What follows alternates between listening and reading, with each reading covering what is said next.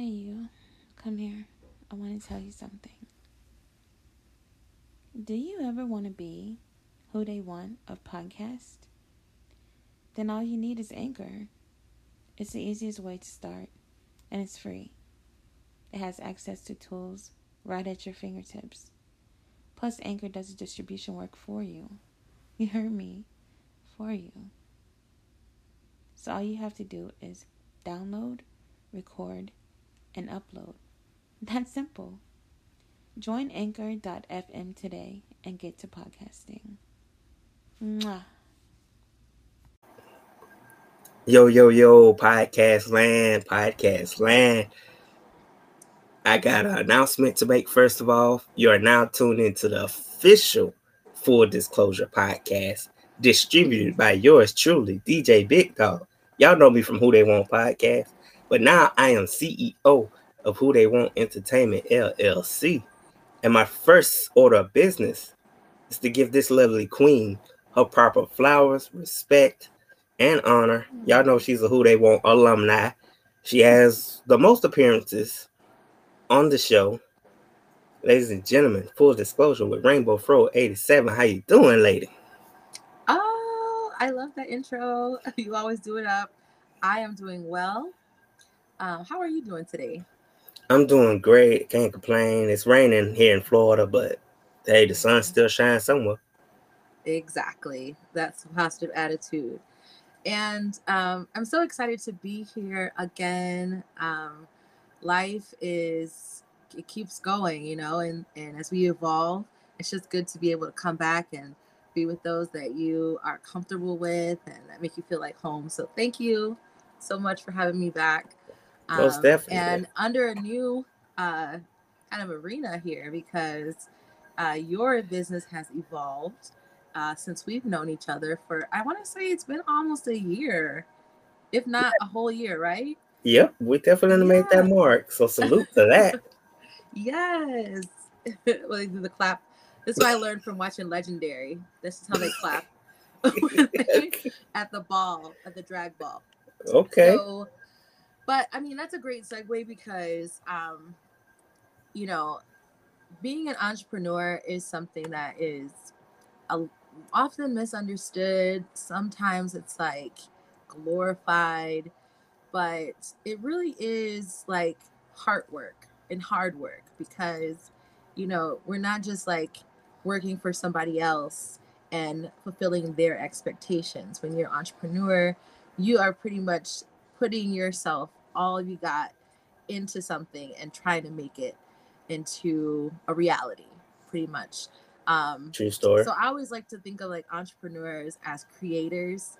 Uh, I know that word is like big when you're when it comes to like content creation and social media, but even if you are not a content creator and you're a business person, you're literally creating something out of nothing. So I like to kind of align it to just my faith-based mentality is that God is a creator, right? And so mm-hmm. God made all of us in his image, and so we are creators. So not only are we here to be fruitful and multiply, but in that we are here to create and not only create tangible things, but create space and create services for helping people. And this is exactly what you're doing here is pretty much helping me share my voice and share my opinions and allowing others to uh, tune in and share theirs. So Absolutely. thank you for that again. You definitely were. You already that. That's know. the essence of it, right? Right, since the first episode of Full Disclosure, for those of you that are true followers on Anchor.fm, you would know that she goes unfiltered, undisturbed. she gives you her all. I can And I'm talking talk. about this is you get to know Rainbow Fro outside of Rainbow Fro in a daily life. For those of you who probably know her in her daily routine, but this is just a little more free freestyle form of her. So exactly. y'all just give her exactly. her respect. Y'all already know she rocks with who they want. Who they want rocks with her. You did. for sure for sure and and and with that you know when it comes to being an entrepreneur and and creating something right um part of the brand that i created for myself was it was um, yet another spin-off of the many different things that I do. But it's about balance, right? So I think the biggest thing and I and I don't like to come with like I know everything about, you know, business and stuff like that. I, I'm not an expert. Like I don't have any textbook quotes or, you know, things that I can say this is what you should do. But um basically from my experience, it's kind of like you feel your way through it. Even if you let's say have a degree in business, um, the experience of working with people and selling yourself it, mm-hmm. it's like really about building your confidence and so when you do go out there you're absolutely sure that what you're going to put out there is going to work and even if it doesn't work right you just believe in yourself 100% and so you get that feedback if people say you know we like this we don't like this you take that criticism and you turn it into something constructive so that Correct. you can um, continue to build. And so Rainbow Fro the brand is basically that. It's that I was working so hard as an educator and working in business and around Chicagoland area. And I was consumed by it, literally. Like every waking moment, I was thinking about how I was going to create more revenue, how I was going to get more clients, how I was going to, you know, uh, get more instructors and train people and all of these things. And that's not necessarily a bad thing, but the bad thing was I wasn't practicing self care. I wasn't allowing myself to be authentic in, mm-hmm.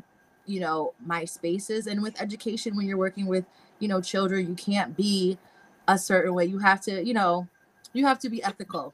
I'll just put right. it that way. So, um, Rainbow Fro the brand was an evolution of me creating a space where I could be free to be myself in a space that was allowing. And um and then creating that balance for myself. And honestly it worked better it worked in my favor because I was able to say okay you know after I'm done with the kids I can go home and I could be an adult and I could also you know be an entertainer and an actress and a motivational speaker and a writer and all of the things and a fashionista and all the things that that make me me. And so that i didn't have to you know completely let one part of me die off just for the sake of being this like proper business you know face um, and educator. So um, that's just one thing that i've been through that might help somebody that if they are in a business where they feel like they can't be authentically themselves or that type of business is not where they can ex- truly express every part of themselves um, create more you know create more spaces for yourself. As a creator you have that power and you don't and i and i literally woke up one day and i was like i'm telling my students to and i tell, I tell the story all the time. I'm telling okay. my students to reach their goals.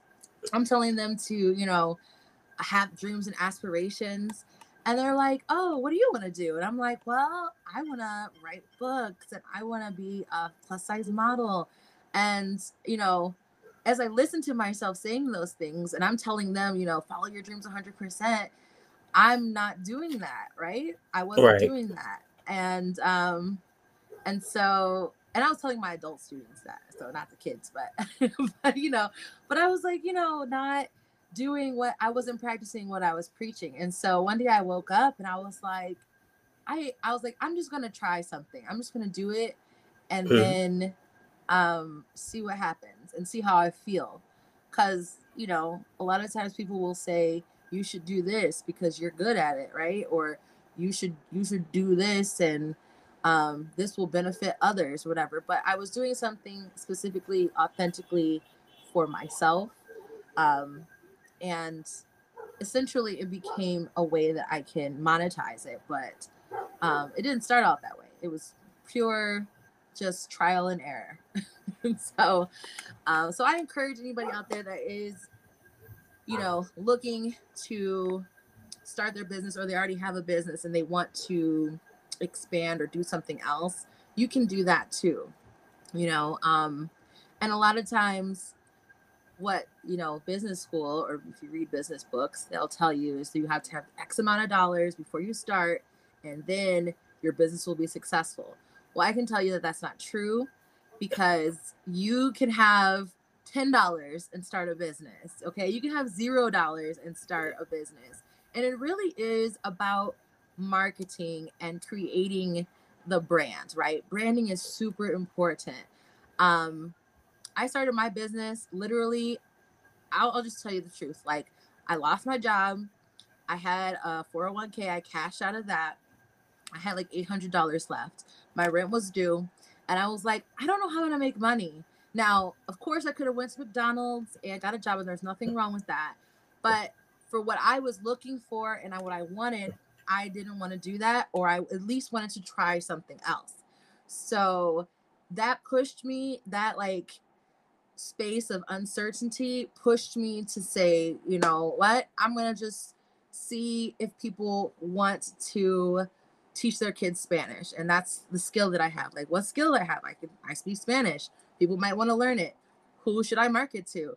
So I literally got on my laptop. It was an old HP Pavilion. I typed up some flyers. Um, I typed up a curriculum. And the very next day, I literally Googled my zip code and found all the daycares and all the places in my zip code and called them up and said, you know, hey, are you looking to add this program to your to your school? I got some not right nows. I got some no, but I got some yeses though. And then I went for it. And I literally was literally like I had nothing, you know. Say I didn't even have a car. I was on the bus, okay? I had a suitcase that I painted with a whole bunch of little flags from different Spanish speaking countries. And I got on that bus and I filled it with books and toys and curriculum and everything I needed to teach my class. And I went around to those different daycares, did a little demo for them, and I got a couple contracts within the first couple weeks. Now, Awesome. It's a miracle story, but at the same time, it could happen to you. You know, so whatever True. your passion is, whatever your skill is, if you want to turn it into a business, please do it. Please do it because I feel like I know people have told me that I changed their lives and changed their perspective on language and learning just from that. So please do it. And even with Rainbow Fro, like people have come to me and told me like that they I've inspired them to do certain things or to think of things a certain way just by having a platform where more people can interact with me. And um and then even, you know, people that are just kind of like seeing that at the point where I started, now I have like two or three different businesses within my brand. They're like, "Oh wow, you're just you have all these different things and you just are fearless." And I was like, I literally just am trying throwing things at the wall and seeing what sticks. that's my That's how it works though. Like that's the beauty of entrepreneurship. It's just Mhm. trying something random with the gut feeling of this just gonna work. Even if it don't work the first time. You just have this determination to like not quit. So it's a great Yes. message of like I encourage anybody, like it don't even have to be podcast or anything like that. Just start somewhere with something you're passionate about Mhm. and then just let it fly. Yeah, exactly, exactly. So, um, so another thing that I think that it was helpful for me, like once you get into it, and let's say you realize, okay, this business is going to, like, what should I charge, is or whatever services or whatever product you have, like that's the biggest thing. Like, what, how much money is this going to make me? And I know at some point you're going to ask yourself that because the goal not only is the mission but also is revenue Correct. so i always tell people that you know you're gonna you're in it now. So you got to sit down and ask yourself what is this going to what is the return on my investment? And if if your investment is zero dollars right you're still trying to make you're still trying to flip it. You're still trying to flip that right? So don't think of like zero dollars as like tangible money that you pay into something because your time is money. So if you have to travel or if you have to talk to people to get contracts, which majority of the time you gotta you gotta market. So that's that's your time, right? So Correct. think about time equals money. From now on, your time is money. So anytime you're talking to somebody, marketing your business, you have to factor that into, you know, what you want to get out of it. So I always look at it like when it come when I came to businesses that I was working with, a majority of them were black owned businesses. Um, I wanted, of course, I wanted the the majority of those businesses to contract with me. Um, so I talked about what their needs are, right? I would right. I would make it so much client base, tell them like, you know, how can we meet your needs? And then from there, I would tell them how much I charge. I don't ask them how much they would pay me. I would tell them how much I charge. That way, I have a basis of knowing what they, their needs are. And if I can fulfill all their needs under the what I charge, then that's good. If it's gonna, if they cannot, you know, um, afford that, then we can scale back and do something that they can afford under what I charge, right? Most so definitely. That that's how I feel. I feel like people kind of flop in the beginning of their business is they try to give people discounts before they establish a price, right? Right. And um and I think that established price should be based on how much time like what is your skill set? Is this something that anybody can do? Probably not, right? Because you offer something special for the world because it's you. Two, what how much time is it going to take you to prepare, to travel, to, you know, to evaluate this, whatever your business is, product is, make it, whatever that is, what's the time frame that's going to take you to produce? And then also your materials. So materials are cost, you know, whether it's construction paper, whether it's shea butter, whether it's uh, electronic equipment, those are things that you've invested in. Even if you already own them, they still are a part that you have to factor into your usage. So they don't know that you just, you know, you've had this stuff for five years laying around your house. They don't right. have to know that. You know what I'm saying? So you have to really just set your price and understand it and be um set with it in your mind because yeah you're going to get people to say like we can't afford that or that's too much but if you have a conversation with the client and you're saying, what do you need? Then you can always double back and say, okay, well, I said, you said that you need, um, you said, said you need curriculum, you need books, you need story time, whatever like that. This is how much I charge.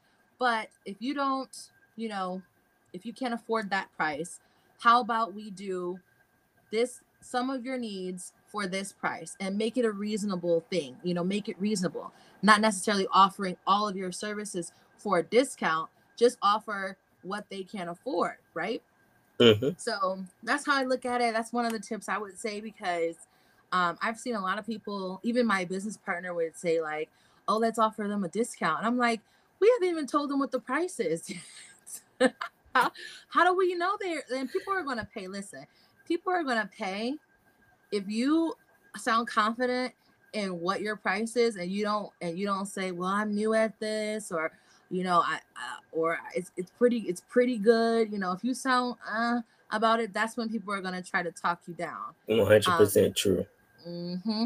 so I, that's one of my tips i have to say whatever your business is whether it's direct service or a product establish your prices set them and if you want to do a sale after you've been established, after you've established your clientele, and you want to offer some type of referral discount or something where you can continue to make more clients off of it, okay?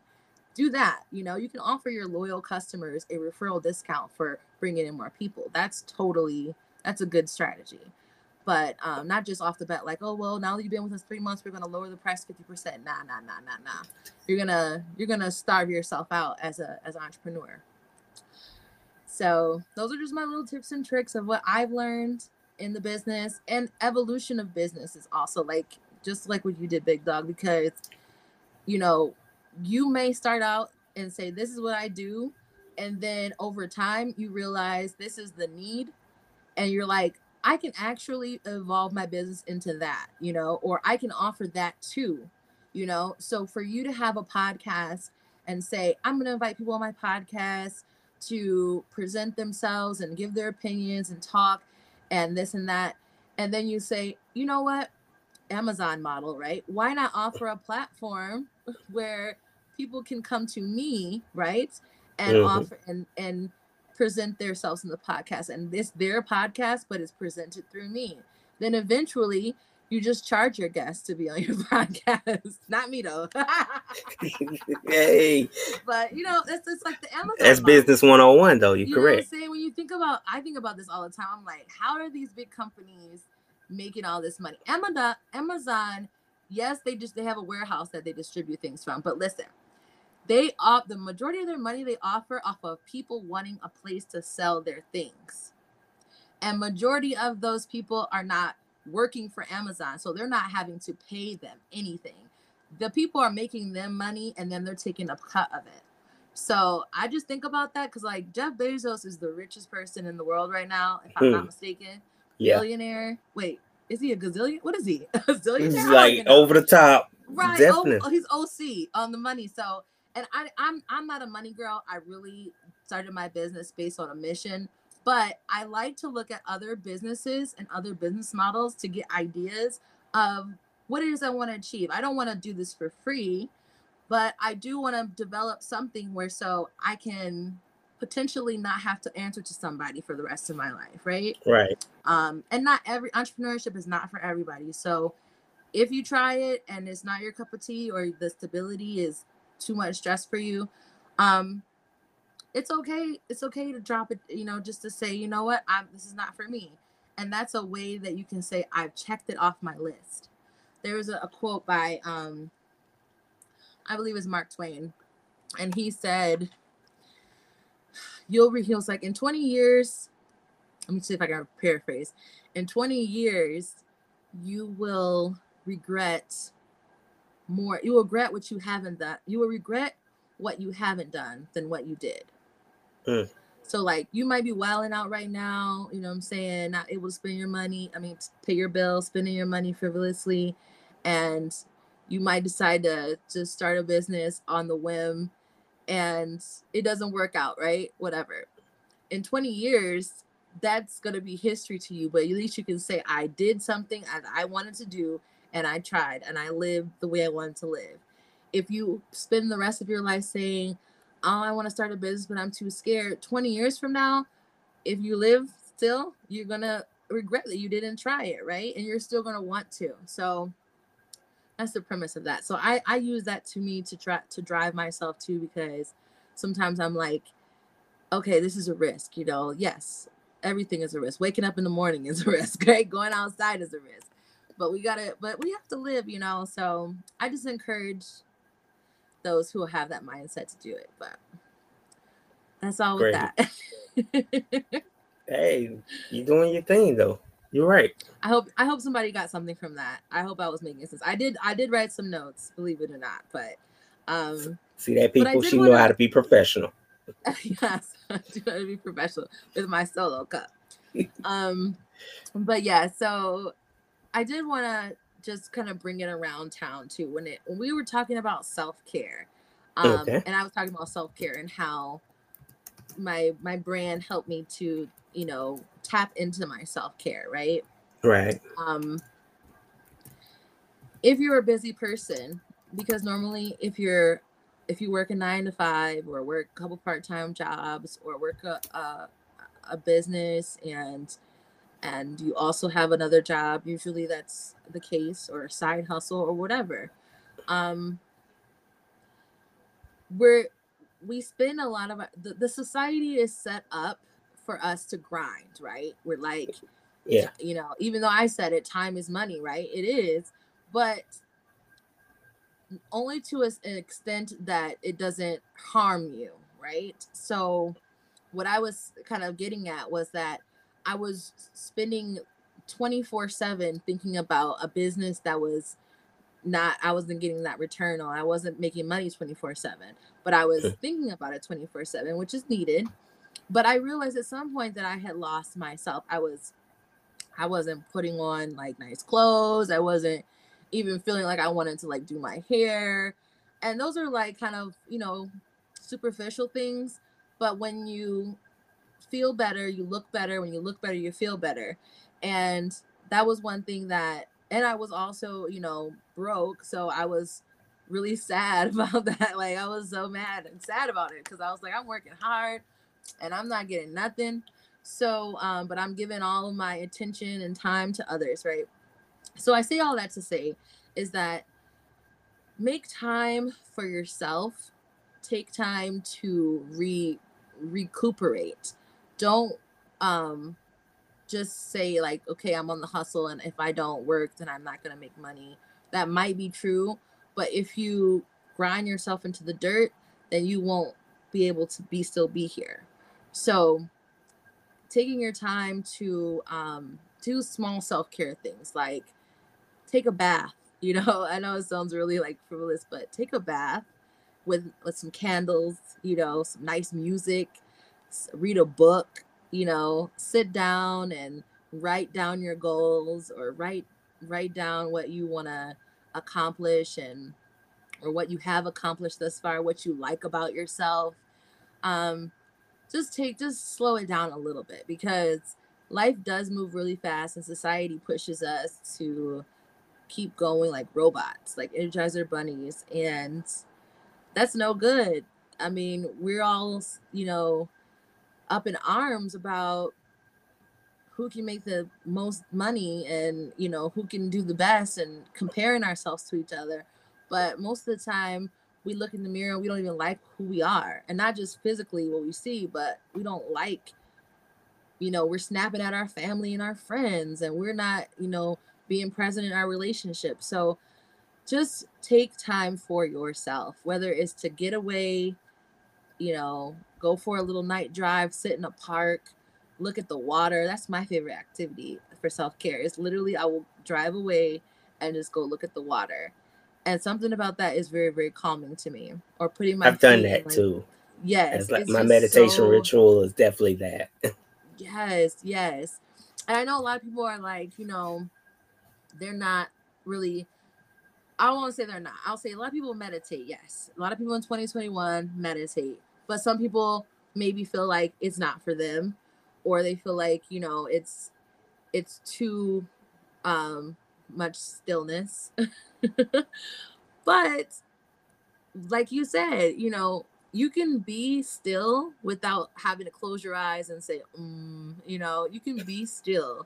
And I always like to to use the like five senses when I'm in nature. Like okay. what do I see? What do I hear right now? Um, what do how what do I what do I see? What do I hear? What do I smell? What do I touch? and see, hear, smell, touch. I'm like, what's my fifth sense? Taste. taste. what, do taste? what do I taste? And just asking myself those questions like, okay, I see the grass, I see the wind, the birds. It helps you just to be so present. And it only takes maybe like, I don't know, half a minute to get through the list. But even in that half a minute, you are completely present with what's going on right then because our minds start wandering. I know when I close my eyes and meditate, I be thinking about dinner. I be thinking about why did he say that to me three years ago? Why did she why did she do me like that? So slow it down. And I'm t- and I and I promise you it will slowly but surely rejuvenate you so that you can have peace. And then when you return to your work, you have that much more power to execute. Um, and so when things start getting hectic, that's that's one of my best best tips I can say has worked for me is to slow it down, take care of yourself. This girl I watch on YouTube. She says, "Look after yourself." And I was like, "Look after yourself," and I just it's just a you know it's really that looking after yourself because we do um, worry about everybody else so much. So, True. Yeah. So love yourself, and when it comes to self love, with what kind of helped me is that I started with um, the five love languages, and I don't know the I didn't write the author down, but if you've heard of the the five love languages, that author he wrote a book, and he, there's different ones like five love languages for relationship couples and for singles and X Y Z. But the five love languages are affirmation, physical touch, um, gifts, um, quality time, and what's the fifth one? Physical touch, gives quality time, and serve acts of service. So I started with my self-love journey. I started to realize what are my primary love languages. Mhm. Okay. So, and I'm telling you this because it, I'm getting at something. So, Okay, when you okay. when you start to think about what are your primary love languages, this is not to tell people how to love you right off the bat. This is for you to tell yourself how to love yourself. Okay. So, I realized that I feel loved when I receive affirmation and when I give affirmation. So I that's how I express love and that's how I feel love. That was one of my first first realizations. I said affirmation is definitely the way that I receive and give love. Um and then I realized that quality time and physical touch and acts of service and um gifts were somewhere in there, but they weren't as strong as affirmation. So when somebody was trying to, you know, other people in my life and showing their love language, maybe they were acts of service or gift giving, I wasn't feeling loved because I really, really love to receive and I, I love to receive and give affirmation. So that put things into perspective for me, right? Right. because every day when I would wake up, I would I would write affirmations and then I would recite them to myself, right? You are beautiful, you are intelligent, you are kind, you are smart, you are powerful, you are a woman, um, you are a creator, like all these affirmations. And I began to believe that. I mean, I did believe it. So it helped me. Now, when people say affirmations will help you, not everybody does that. But if you are a person that loves gifts, for example, give yourself gifts, okay? Give yourself gifts to show yourself you love you, okay? Do not go by people saying like, "Oh, you don't need all that stuff. You don't need this and that." Boo bat. It could be something small, okay? Do that for yourself. Um, my partner loves to get her nails done. She loves to like get her, you know, her little maintenance and stuff done, and that's a part of her self care and a part. I'm not like that. I don't have my nails done. I'm not even like I'm not even that type of girl. But that's how she takes care of herself and loves herself. And I would watch that and I would say, man, you know, I don't do that for myself. Maybe I should do that for myself. And I tried it, but it's not how I feel loved. It's a thing, but it's not how I feel loved. And this goes for men too. So even if you're a guy, you know, give yourself a gift if that's the way you like to feel loved. Okay. Um, and when it comes to quality time, like some people, like I love quality time, but I love me time. so me time is important for me. I like to spend time with me. So recognize that. And once you recognize your your kind of rankings of your self-love, of your love language that is, Mhm. then then you can better understand how others love and teach others how to love you. And that is really the key to peace because we also kind of go around in life expecting people to know how to love us or love us in the way that we love them. And a lot of relationships fail that way because we're like, why don't you do this? And why don't you say that? And um, but we never tell them up at front in the beginning of the relationship, like, affirmation is my number one love language. Remember that, you know? Right. and then and then when we see that they you know let's say they're a gift giver or they are a person that does things for you and they just are not the affirmation type then we can understand and say that's your love language and i can feel love and understand even if you're not speaking the same language that i'm speaking. You know what i'm saying? So that's just my little tip with self-love and love in general. I'm not an expert in relationships but i found that being helpful with families family love as well as relationships with anybody coworkers kids you name it. It really really honestly helps But you're Um, not the expert read the though.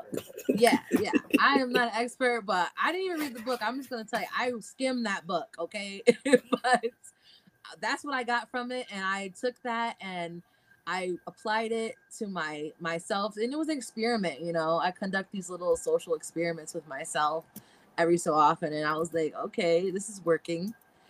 Um, and it just helped me not be so hasty with like, okay, you know, this person's not giving me what I need or I don't understand why they do this or that, but it just helped me to be more centered and love me self. Okay. So I know we're um we're going to be um having a guest join us, another voice join us in a little bit. Right, Um, right. I gotta make sure that that's still confirmed. Okay, okay, hopefully so. Um because I definitely want to talk about black feminism. Okay, that's that's my jam right there. And I once again, I always disclaimer like I am not an expert, but I'm an expert on my opinion. So And that's I need to all that matters. I need to stop. They should know how we operate when when dealing with the name WhoDeyWant. They need to know that. All right. I'm over here assuming people expect me to be an expert. Y'all ain't expecting me to be an expert anyway. But but yeah, so I'm an expect expert on my experience. And That's the best think- teacher though. yeah, it is. Teaching te- I mean, experience is the best teacher.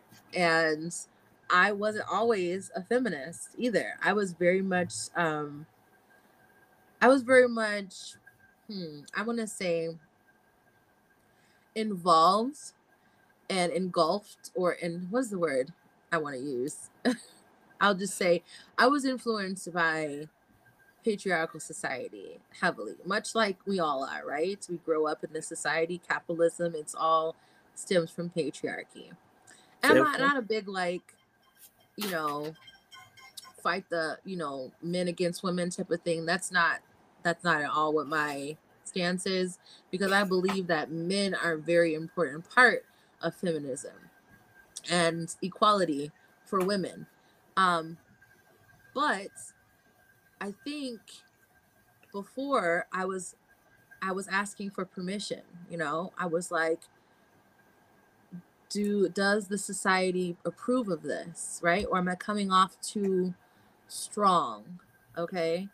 Um Our guest is I- here, by the way. I don't know if you're, oh, the guest is here. Okay. Yes, come bring her in. ladies and gentlemen. I am bringing you WhoDeyWant. very on, Kimberly Denise, aka Fat Girl Freestyle. Welcome to the show. Hello. What's good? Welcome to the panel. Can you hear Uh, her? full disclosure. We can I'm hear you. muted. Welcome to full Oh, wait. disclosure. Okay, we can hear you now. Can you hear me? Yes, I can hear you. Oh, wonderful. Hello, hello, hello, everyone. Thank you so much. I'm so excited. Me too. We were just uh we were just getting started talking about black feminism and I was kind of sharing my evolution of how I feel like I used to be pretty much influenced by by men and and not just like what they expect but asking for permission to be a woman, right? Um and at some point, and I can't even tell you when, but at some point, I think it was over a couple of different experiences, I was like, I'm not asking for permission anymore. Um, their expectations don't matter to me because I would find myself saying like, "Oh man, am I gonna come off too harsh, or people gonna, you know, think I'm an angry, angry black woman?" And you know, all of these different things that society embeds in us to to be uh you know to shrink ourselves and be less. Um and then at some point i was just like f that. I'm not asking for permission. I'm just gonna be. And then however the cards lie i'll i'll be authentic in myself. And um and that kind of like played into the played into you know why i'm not in business with my partner anymore because we he's you know he's a, he's a male but there was so many things that i was just like you are not even hearing what i'm saying i'm telling you that this is what's going to work we should try this xyz and i was feeling like i wasn't being heard and i wasn't being heard and then at the end of the day you needed me to execute. So I was like, "Mm, nah, I'm gonna do it on my own. I think I can do this on my own. I know I can do this on my own. So, so yeah. So, but that was like my little experience, kind of segue into um, how I I got to where I am today, and kind of being a little bit more resistant um, with the patriarchal society and understanding that men are important to feminism, but women are the most important thing in feminism as well. what would you say would be some of your experiences? Um, and do you consider yourself a feminist, or what are we, what are some of your experiences that kind of led you to feel um, more connected with women in culture? So I'm going to preface my response by saying when Stedman asked me to come on tonight and I saw what the subject was, I'm like, you know, my experience with feminism, um, to me, and this is just my personal experience, Yeah. has been solely for for Caucasian women. Mm-hmm. and none of their causes have really supported black women well black people overall but especially not black women so Mm-hmm. i don't really consider myself feminist Mm-hmm. but i am a lover of black women i am a supporter of black women because i feel like black women are saving the world Mm-hmm. personally. Yeah. My experiences in life have always been, especially as a child, very male dominated. You know, I grew up in a house with two parents and I watched my mom fix my dad's plate for dinner Mm-hmm. and feed him before she fed the rest of us, which is Mhm. fine. There's nothing wrong with that. But I'm just giving an idea of what, you know, it was like growing up for me. So, my ideas as to how the male female power structure works very early on was formed by seeing these things in my parents' marriage. And even my mom, when she when she would acquiesce to some of the things my father asked, you know, I would wonder, is this how it's really supposed to be? Mm-hmm. Because you're a wife to a husband. So it never really set right with me. It never did. But that structure did permeate several of my relationships in my life. So mm-hmm. as I've gotten older, more experienced, I've realized that the connections between black women are so very, very important, whether we are friends, whether we are sisters, cousins, however it goes. The relationships between black women are so important because we are we are the, the support, we are the foundation Yes. for all of the relationships in our Mhm. community. Yes. Because look at how many grandmothers have raised their grandchildren. yes. Look at how many people turn to the aunties for advice. Mhm. We we call some of these black female celebrities aunties. So Mhm. there you go. Yes. So I have learned throughout my life that it's really the the relationships between black women that form Mhm. the foundation and the support system for our community. And that is Yes. something that I have been on, as the kids say, for the last few years.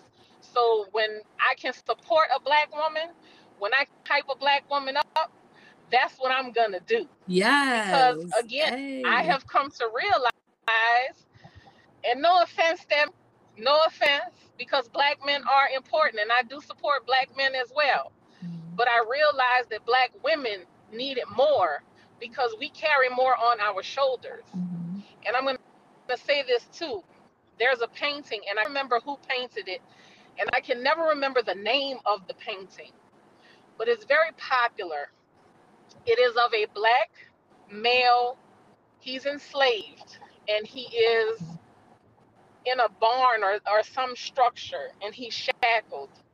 and you can tell he's been beaten and he's tired and you can tell he's been starved well the black woman is there and you can see the look on her face like she's scared but she's offering him her breast milk to, for nourishment Mm-hmm. and i used to see that painting and i would think wow look at that beautiful black love Mm-hmm. Look look at that. But i saw it again maybe two years ago. And because i had transformed as a person as a woman Yeah. my view my perspective of that painting completely changed. And i thought to myself at what point do black women stop sacrificing themselves for everybody? Yes. at what point do we stop giving and giving and giving and giving and giving and never receiving and say listen enough is enough it's all about me Yes. so that painting believe it or not played a big part in how i see things now and again it's nothing against black men but i've come to realize that black women save the world every single day and they save everybody black men white men white women Mm-hmm. asian they save everybody Yes. So i'm very passionate very very passionate when it comes to black women Yes. because i love us yes, the love. Yeah. Okay. And Yeah. that and that was interesting what you said at the beginning, especially about the word feminism and how it is, you know, you think of the feminist movement that supports Caucasian women, everybody but black women. Right. And I think that too. And I think that's kind of why I decided to redevelop it because what what you're describing is sisterhood is is is uh, I looked at like as you were talking about the grandmas and the aunties and the sisters and and the moms and stuff it's like a web of black women right? I just envision this web of black women and how we all connect and we catch each other when we fall and we provide uh, space for others as well as you know even in this space right here. So i think i i'm a creator so i like to say you know what? I'm going to take that and change it so that when i think of feminism i'm thinking about black women.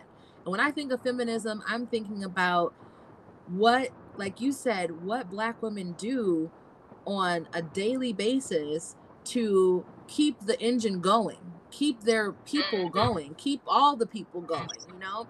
And it's really that is like having um having that different mindset gives you even more of a reason to say, yeah, black fe- feminism is is really where it's at. It's really the root, okay? And I can get behind it and not just because of the definition of feminism, but because it's literally women that are catching and holding up the world.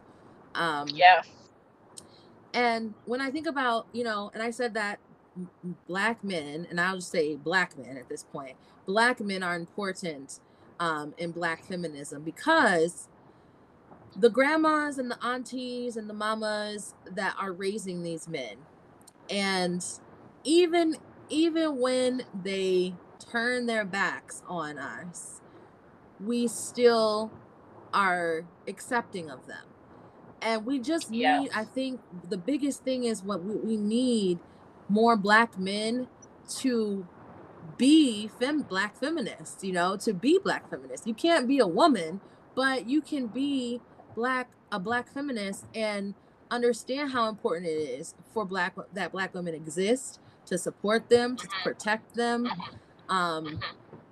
and teach other black men because that's where they're learning this from is teaching other black men how to do that and to be in line and align with that um and Mhm. so i feel like it is it is one of those things that it, it works together it's it's a what do they call it a symbiotic relationship between yes black men and black women is that we we are as black women we are space givers okay we can't stop Mhm. doing that so we can and will always have space for men and feminists and and and supporting black men and women.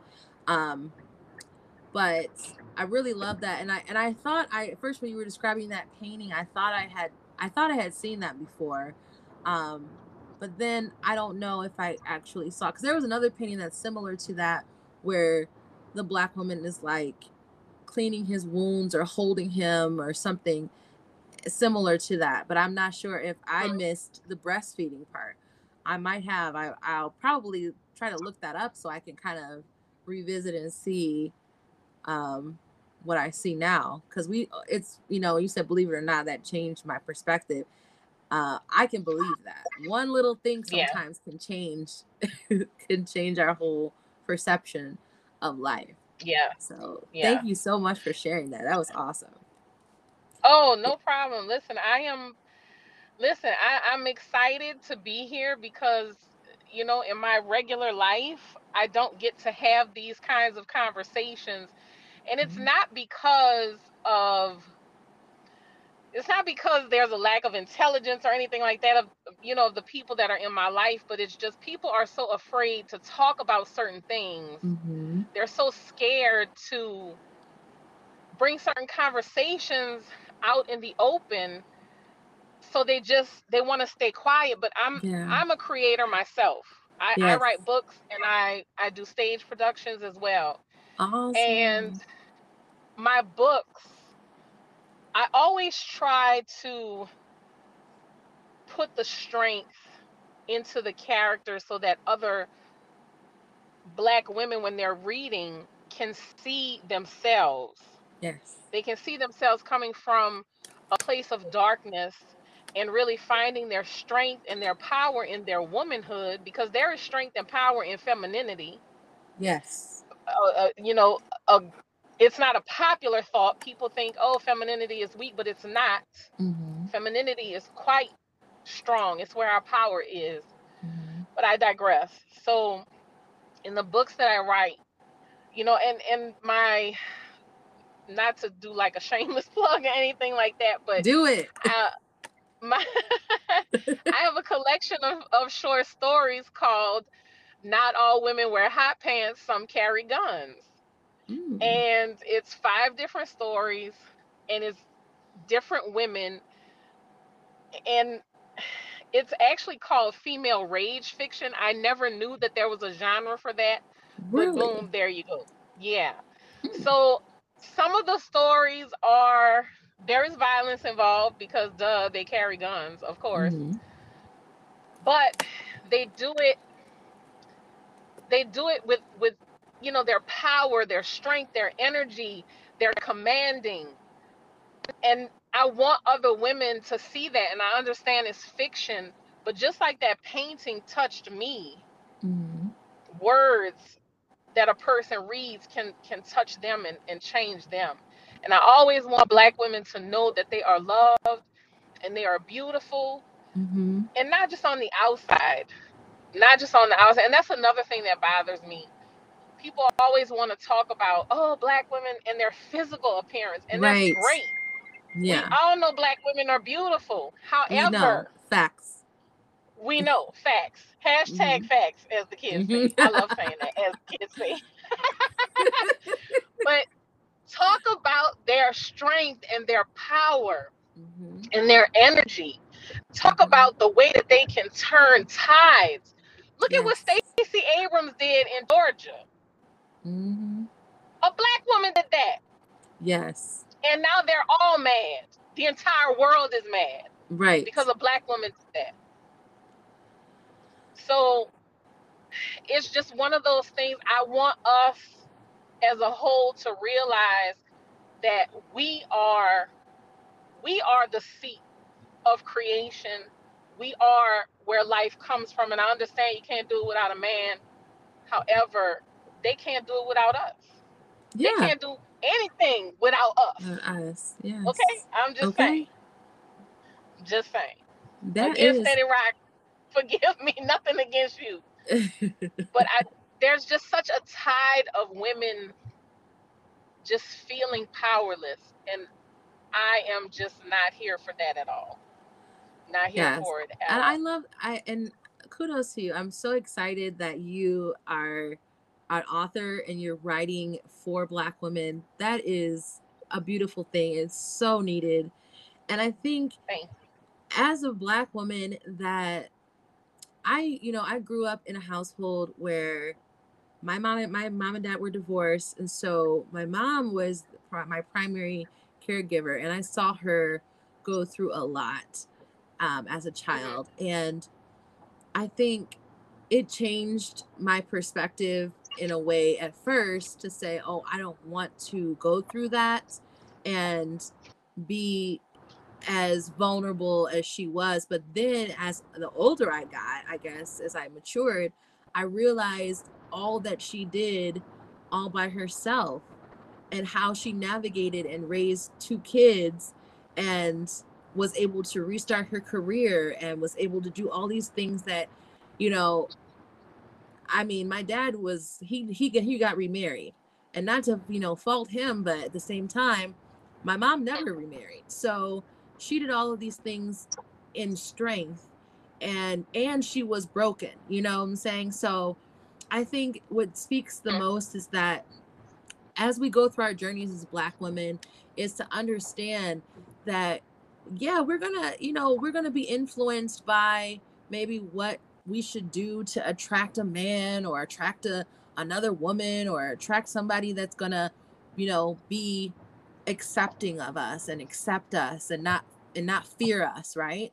But at some point all of that's gonna have to it's gonna literally like it's like age like fine wine. You're gonna be like one day you're gonna wake up and be mm-hmm. like i'm not doing that no more. I'm not acquiescing to right? society standards i'm not trying to attract you sir or ma'am and i don't and i don't um want and i don't want to you know and i don't want to try to do something necessarily to to please appease you um, I'm still going to save the world and I'm to say what I have to say while I do it. So, um, and I think that, you know, we talked a little bit about self care earlier. And I think as Black women, that's one of the things that I just really want to infuse in this is that we to take on so much from birth that yeah. we've got to stop and take care of ourselves and we've got to empower yeah. each other and remind each other to it's okay to take your cape off and relax sister you know what i'm saying you, you can you mm-hmm. can relax but um even us being us we're still so strong even when we're not um trying i guess you could say it's just our presence yeah. is so magical it's really black girl magic like for yeah. real like yeah yeah, yes absolutely straight from the universe straight mm-hmm. from the mm-hmm. cosmos i feel straight from the cosmos absolutely. And in talking about self care, something else that I've noticed in having conversations with other Black women, especially those of us who constantly throw ourselves on our swords for the people mm-hmm. in our lives, we feel selfish. And I say we because I've been there. Yeah. I've been that woman. I've been there. So I include myself in that because I know how it feels but we feel like we are being selfish when we take time for ourselves, when we take time away from our children, when we take time away from our significant others, when we take yeah. time away from our job, when we take time away from just anything outside of ourselves. I find a yeah. lot of women saying, Well, I shouldn't do that because and you know, it's just not gonna go right if I step away for a little while. If and my my thing to them is always you do know that all of this is still going to exist when you're dead right mm-hmm. so it doesn't matter take care of yourself that's right because you are a priority yes. always a priority yes never secondary always yes. a priority and again these ideas that have been ingrained within us for generations about being a wife and being a mother and mm-hmm. being a this and being a that. What about self first? We were never mm-hmm. taught that growing up. We were never taught that. Yeah. It was always about, again, your husband, your children, your household, then you. And that's not mm-hmm. the way it works. That's not the yeah. way it works. and I So- and I, you know, and just kind of like piggybacking off of that, my my mother, you know, she told me that I teach her how to how to take time for herself, how to make self-care a priority because I don't I did not, you know, go off and get married and have kids. So my life looks a lot different at 33 than her life did.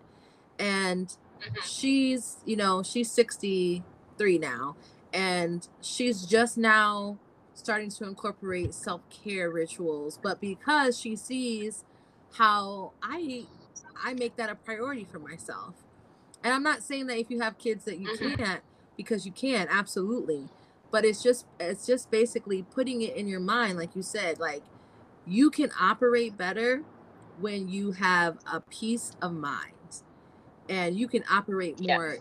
sanely and make decisions for your for your family when you are you know aligned and together um otherwise you're Mhm. just Yeah. continuing to Yeah. your stress is projecting onto your family and all and everything that you do and it it just becomes more it becomes harder for you um so i Mhm. just feel like that you know in the generations of, of before us um that was that was the that was what we, they were taught you know that was what they saw and that's what they were taught Yeah. and therefore that's what we saw and we were taught but i'm happy the evolution into black feminism is is what i would just keep pushing is that we as black women now are more aware of who we are we have opportunity to Mhm. teach other women who we are and to promote self-care and self-love and recuperation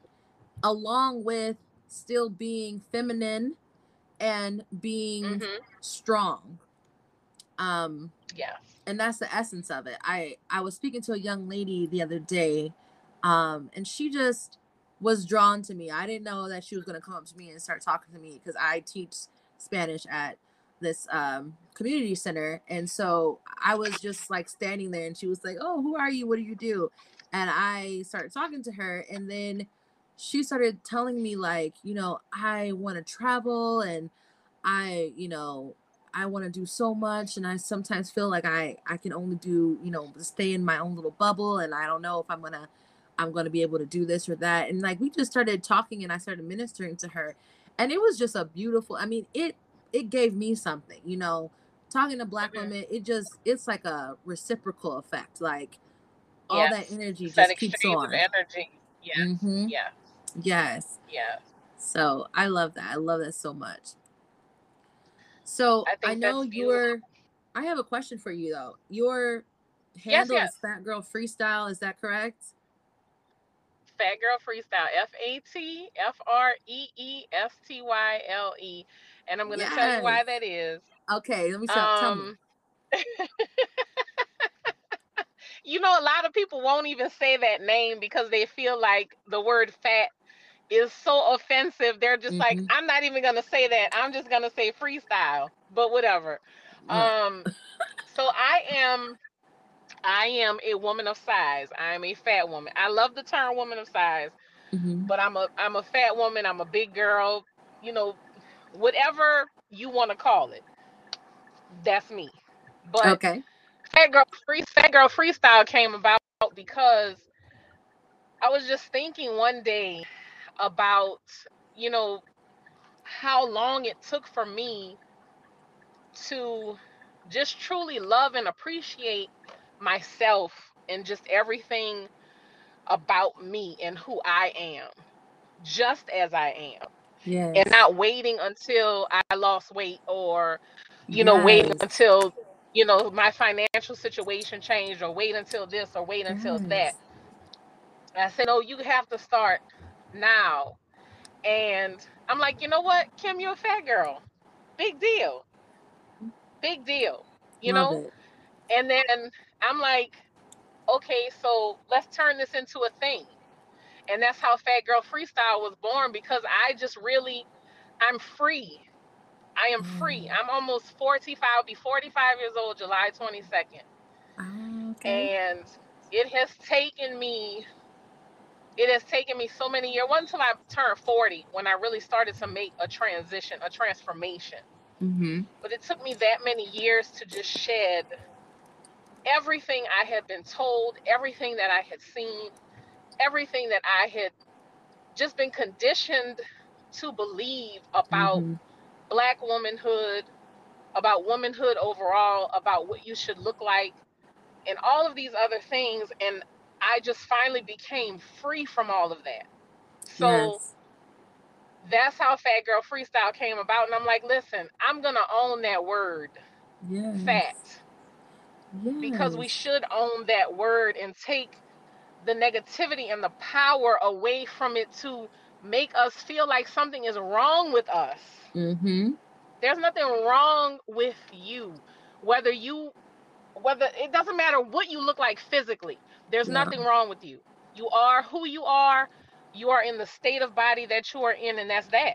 Mm-hmm. And you should love yourself as is and you will love yourself always. And I don't take anything away from women who want to change themselves physically however they want to do that. Mm-hmm. But people need to understand because people ask me all the time. You know, I get messages all the time in my in my DMs. How do you wear this and how do you post these pictures and how do you do that? Mm-hmm. Simple, sis. I just do it. I just do it. Straight Yeah. up. I Yeah. just do it. Because I know that the world is never going to be satisfied or happy with the big beautiful black woman that I am and I don't give a shit. Yes. Okay. Love that. I love So that. So there you have it. Yes. And I tell women all the time, you better own it. You better Mm-hmm. have that attitude that I'm the prettiest, sexiest, most bomb bee in the world. Okay. And there's nobody like me. Because guess what? There is nobody There like is me. nobody like you. And there never will be. There Mhm. will never there'll never be anyone like you. You are unique. And I and want women to own that. Yes. that's beautiful. Yes. I love that message. Yes. That is that Yeah. is it. Okay, that's it. and and I was ta- I was speaking to somebody yesterday, uh, kind of about the like journey of you know showing your body, whatever the case was. Like basically the question was. Mm-hmm. How did you always like showing your body off? And I had to think about it for a second because when I was in high school, I loved dressing like different. I would like literally come to school in a different type of like genre of of outfit every day. Like some days I would dress Oh, goth with fishnets. Other days I would have like a preppy boy look, tomboyish look. Other days I would have like a kawaii look or whatever. I would literally come to. I went to art school, so we didn't have uniforms, and that was the thing mhm. but I was never I would say I dressed how I wanted to dress and, and express myself in my clothing, but I was also still insecure about being bigger than my friends in my friend group. And I remember Mhm. thinking that, you know, there was a reason like there was a reason that I probably won't have a boyfriend or some or a date to prom or something like that. I remember thinking that. And Mhm. I hate that I thought that because it was really not that people did it weren't attracted to me and you know later I found out all these people were like yeah da, da, da, da, da, you know years later when it didn't matter but I was just like but e- even so I wish I would have I wish I would have known for myself how beautiful I was, not just intelligent. Because my main thing was like, oh, I know I'm a smart girl. I know, like, if somebody calls me fat, I could just be like, but I got a 4.0 though. You know, that was like my Right. defense mechanism. but, but, um, I wish I would have thought about, I wish I would have accepted my physical and, and been more confident in my physical at the time when I was in high school because, um, it didn't happen until later in life that I was just like, okay, I'm going to offer this type of resistance, you know, to society because my mom and my grandmother and my aunt, our entire my entire childhood was, you know, lose weight. Like not me lose weight, but that was their thing for themselves. You know, if you're not losing, if you're not Right. trying to lose weight, then what are you doing with your life, right? Right. Right. And so at some point, I got to it. I was like, I'm just gonna see if I can lose weight, right? So I did. I lost weight, Mm. and I was so much more insecure at a smaller weight, and I felt sad, sad by it. Like I literally was depressed because I felt like Mm. people that were talking to me now only were talking to me because I was smaller. And then if somebody did Right. talk to me when I was smaller, I was like, you don't know how big I was. And I feel like if I got back Mhm. to that size, then you wouldn't like me anymore. There was a lot. It was a lot to unpack. And people don't talk about psychological aspects of weight loss and all that. But I say all that to say is that I didn't feel comfortable when I was smaller showing my body off, but it was when I gained weight back, then I decided that F that. All right, B. I'm going to I had a show good day. midriff.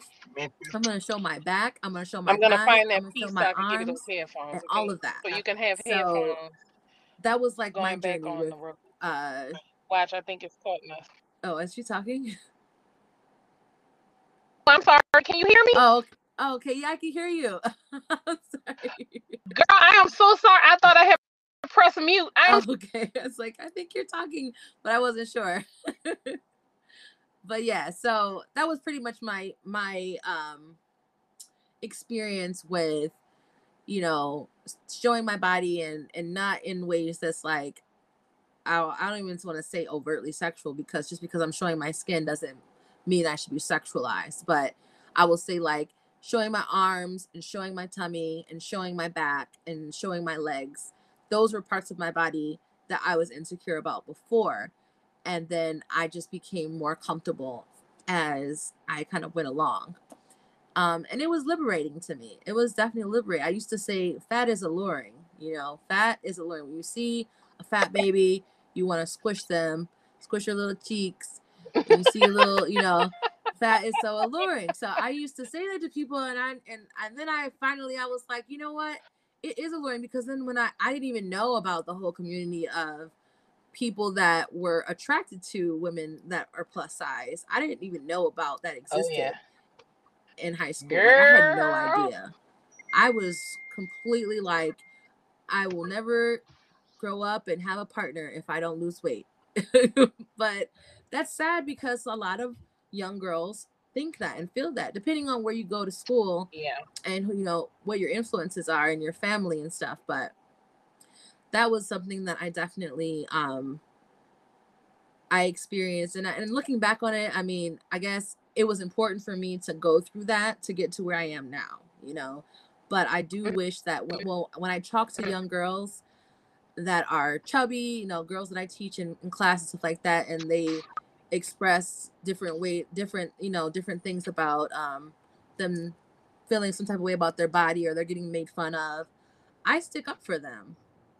You know, it was my Mhm. opportunity to to speak to that little little rainbow fro and stick up for her, you know, when she was getting made fun of. Yeah. Yes. Yes. So, Yes. Absolutely. That is. Listen, yeah, I think you are yeah, beautiful. I think you are beautiful. I, I love your energy. Oh, Like you thank are you. so refreshing.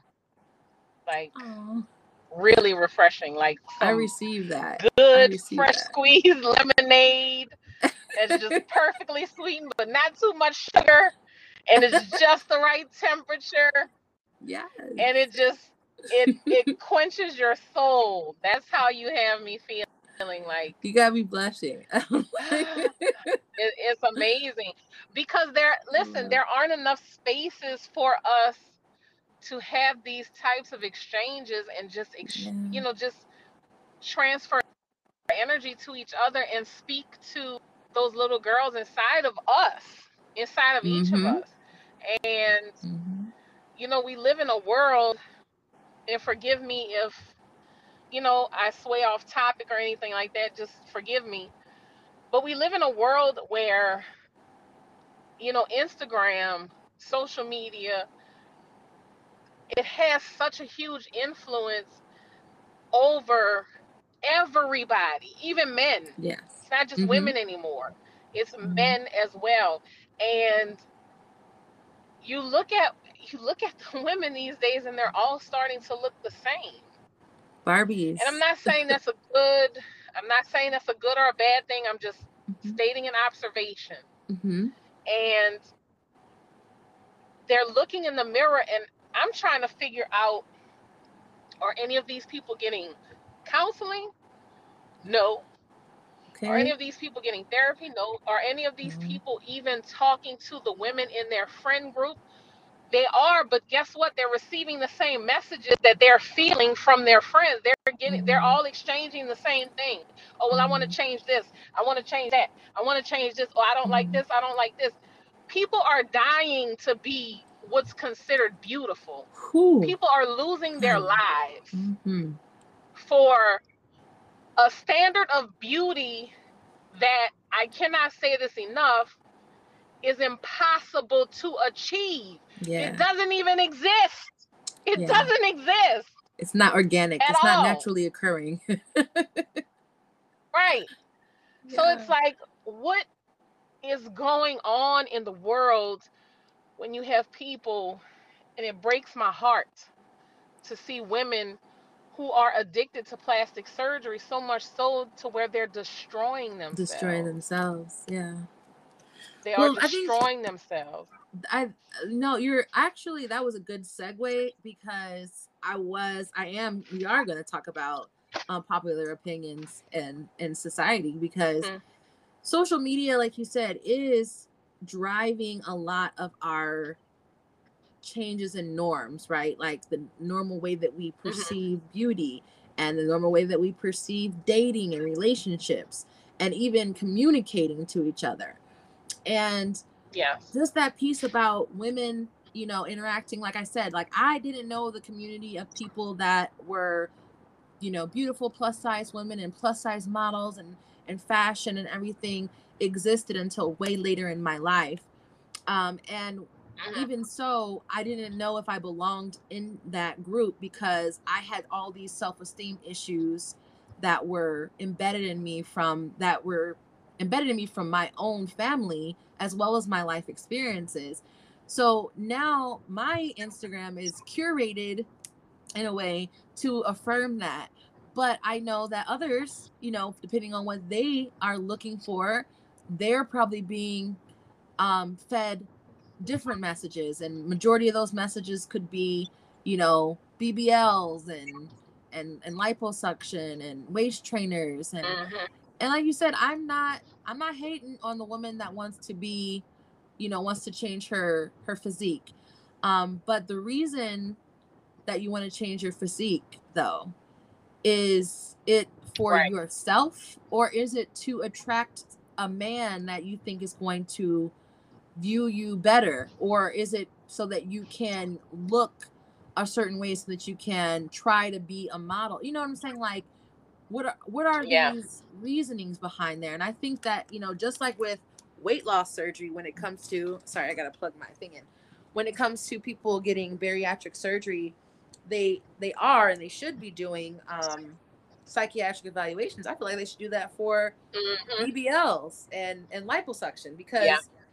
you know Yeah. a lot of the, a lot of these things are are people being obsessive compulsive with wanting to Mhm. change every little thing because they got made fun of in third grade about their about their stomach or Mm. you know whatever thing that's still like they're not healed from and so i personally and i agree with you everybody needs therapy okay let me tell you something Yeah. it has changed me it has changed my life and even if you're not you know going to say i'm going to sit down with a therapist every single week find something that can offer you um some insight to start to heal because we are all recovering Yes. from trauma okay Yeah. just being black we're recovering from trauma period add woman on there then you add more okay um Yeah.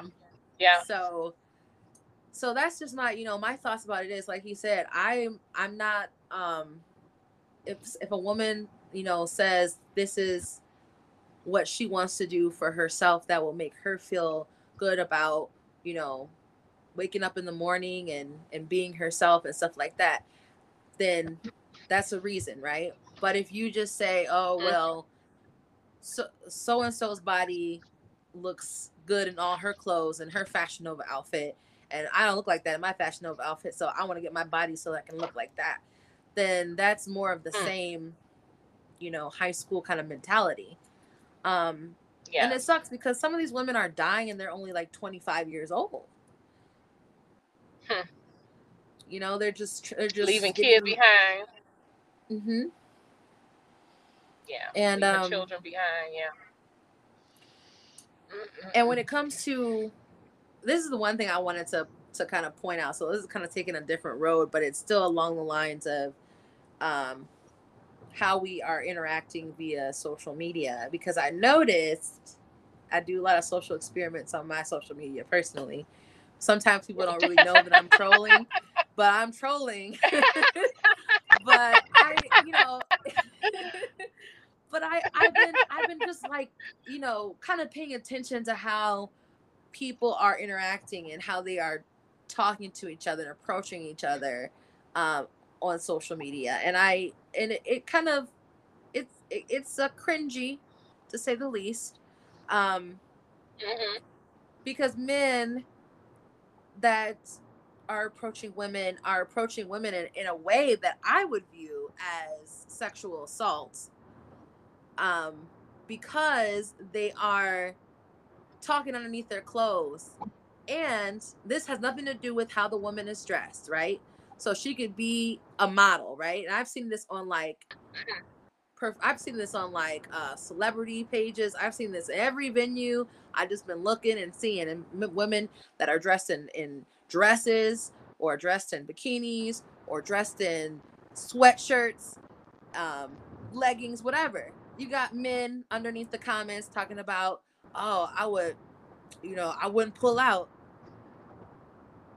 That is sexual Wow. assault, in my opinion, because these are unwanted. This is this. You're basically saying that you will, uh, not non-consensually have sex with someone that you don't know, and then impregnate them. You know what I'm saying? Like it's really cringy, and I just can't. Um, I just can't. Basically, I just feel like it's it gets Right. it gets really like uh scary because you know that young girls are on these social media platforms and they're feeling more comfortable and confident about posting selfies and stuff like that and then you have more of the same where so some men are not like waiting until they're 18 to say these things they're just gonna put type that in and go about their business and now you have traumatized Right. this young girl so Mhm. those are the things that I'm kind of like, and then it kind of perpetuates to to the dating world because I haven't been on a date with a man in a long time, but when they do ask you out, I just feel like it's I'm um afraid because I don't know what to expect. It's not like we're meeting in a library or at or McDonald's or something like that, and you're like, "Hey, young lady, um, can I take can I get to know you and take you out sometime?" It's always like, "Ooh, you look soft. I, I want to get I want to marry you. I want to get to know you." Like I don't I don't know how to date in in 2021. honestly. Yeah. And um and when it comes to and even when it comes to and and and this is how I'm I'm in a poly relationship. So my partner is female, but I'm bisexual, so I am willing to go on dates with men and have relationships with men. But I am I Mhm. always remind my it, it reminds me of how much um of a lesbian I am because because when I hear men talk to me like that, I cannot. You know what I'm saying? It reminds me like you don't even like guys like that. But I do, but at the same time, it's not what I'm looking for. I'm not looking for somebody that's gonna talk underneath my clothes before they even get to know me. So Mhm. that's that. But that's just my unpopular opinion about because I feel like that people recognize it, but they don't necessarily change anything. I mean, how are we gonna change change social media standards? I mean, they're not changing. Instagram is not changing. Um, they're they're policing fat No. bodies. They're policing black women. Yes. They're policing Yes. black things. Yes. But they're not policing. They're Yes. not policing sexual assault. No, no, not at all. Mm-mm, mm-mm. And you are, child, child, child. if I was in church, if I if I believed in going to church, I would be catching the Holy Spirit right now. Let me tell you. But you know, the whole dating thing, like I consider myself queer. Mhm. I consider myself queer. And and I, I say that because I'm attracted to people, not necessarily because they're male or female. Mhm. If I find you attractive because of your mind, because of whatever, Mhm. then hey, we can have a conversation. We can engage. That. It's so and it's it's so I'm glad you brought up the whole dating thing because which I, I do have someone that I am involved with. There's some distance between us, Mhm. but we talk in depth about Yeah. so many things. And I feel like that is what is lost.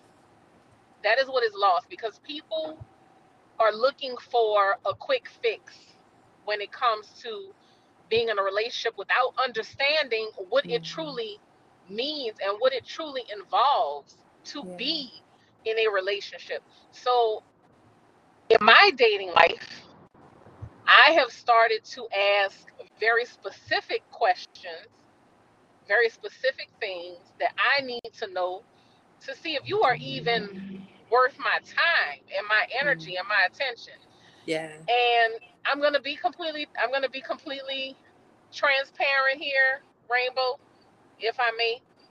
Yeah. Um, I don't think I'm speaking to an audience of children, so I'm just gonna be completely, completely transparent.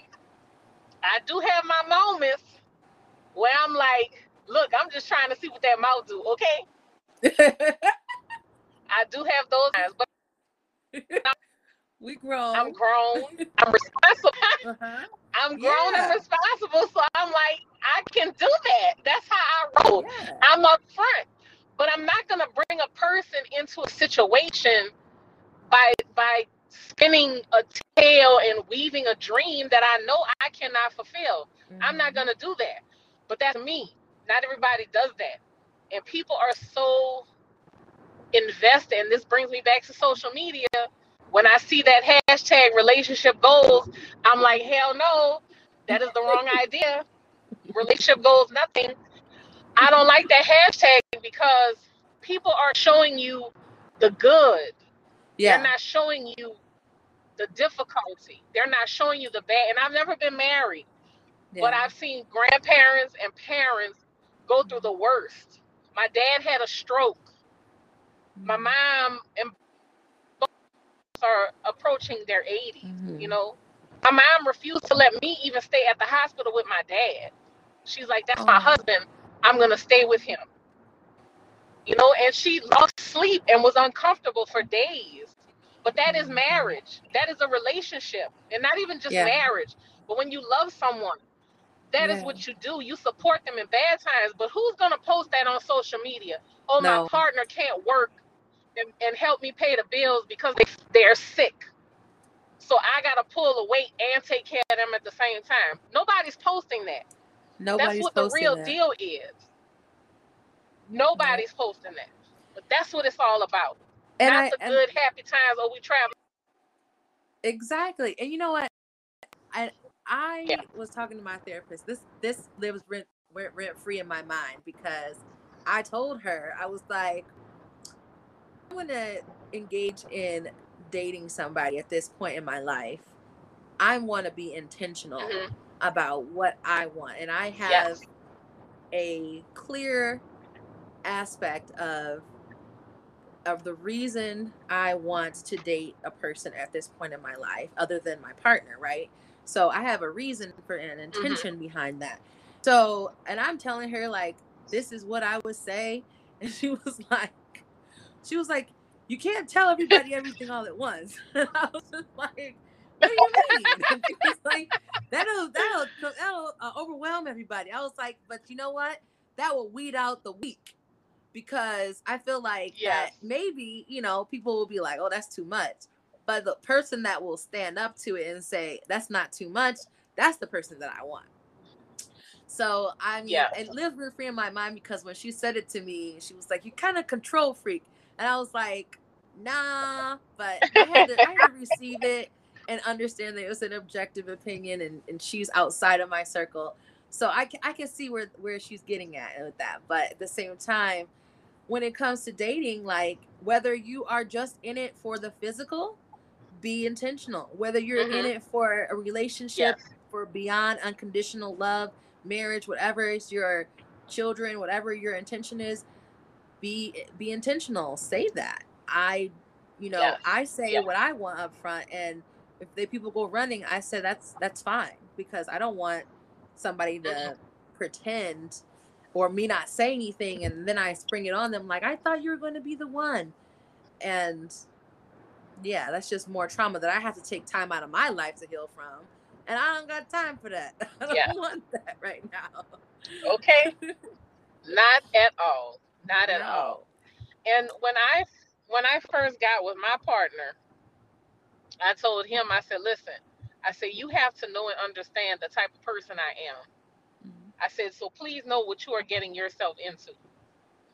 And Yeah. because he's the type of man, he he has had partners who he's been able to he's just been able to to do whatever he wanted and and you know kind of be however he wanted to be which is fine to me Mhm. love is also freedom i'm going to allow you to be who you are just like i want you to allow me to be who i am Right. we we both can be free and still be in this partnership but by the same token grow to understand me and who i am Yeah.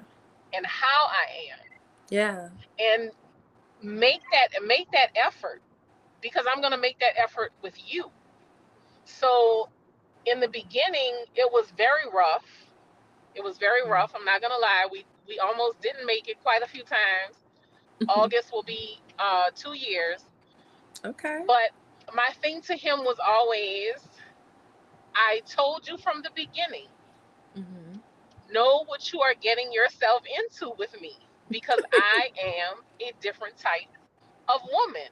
I said, listen, I did not go through all the things I went through in my life just to sit back and be quiet just because I want to have a man in my life. No, Right. sir. Or just because I want to have a partner, whether it's a male or female or otherwise. hmm I'm not going to do that anymore.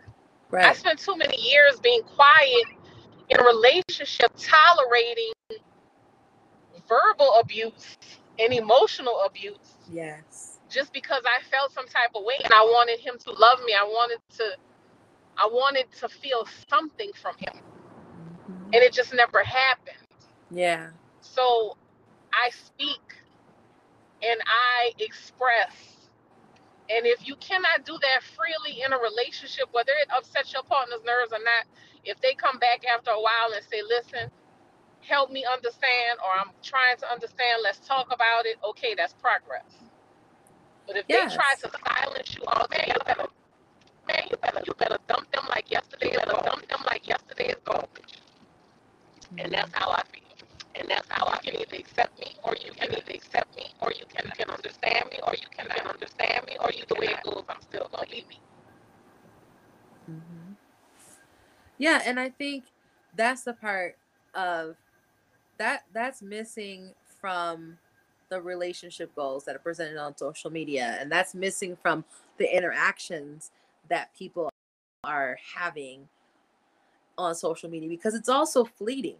It's like you kind of like a drive by, you know, I don't even know, a drive a drive by flirting or something like that. You know, it's nothing it's nothing that's um genuine, I guess, about it. Like if you go by somebody's page and say, "Oh, you look good," and you might never, you know, stop back by their page or, "Oops, did she go and leave?"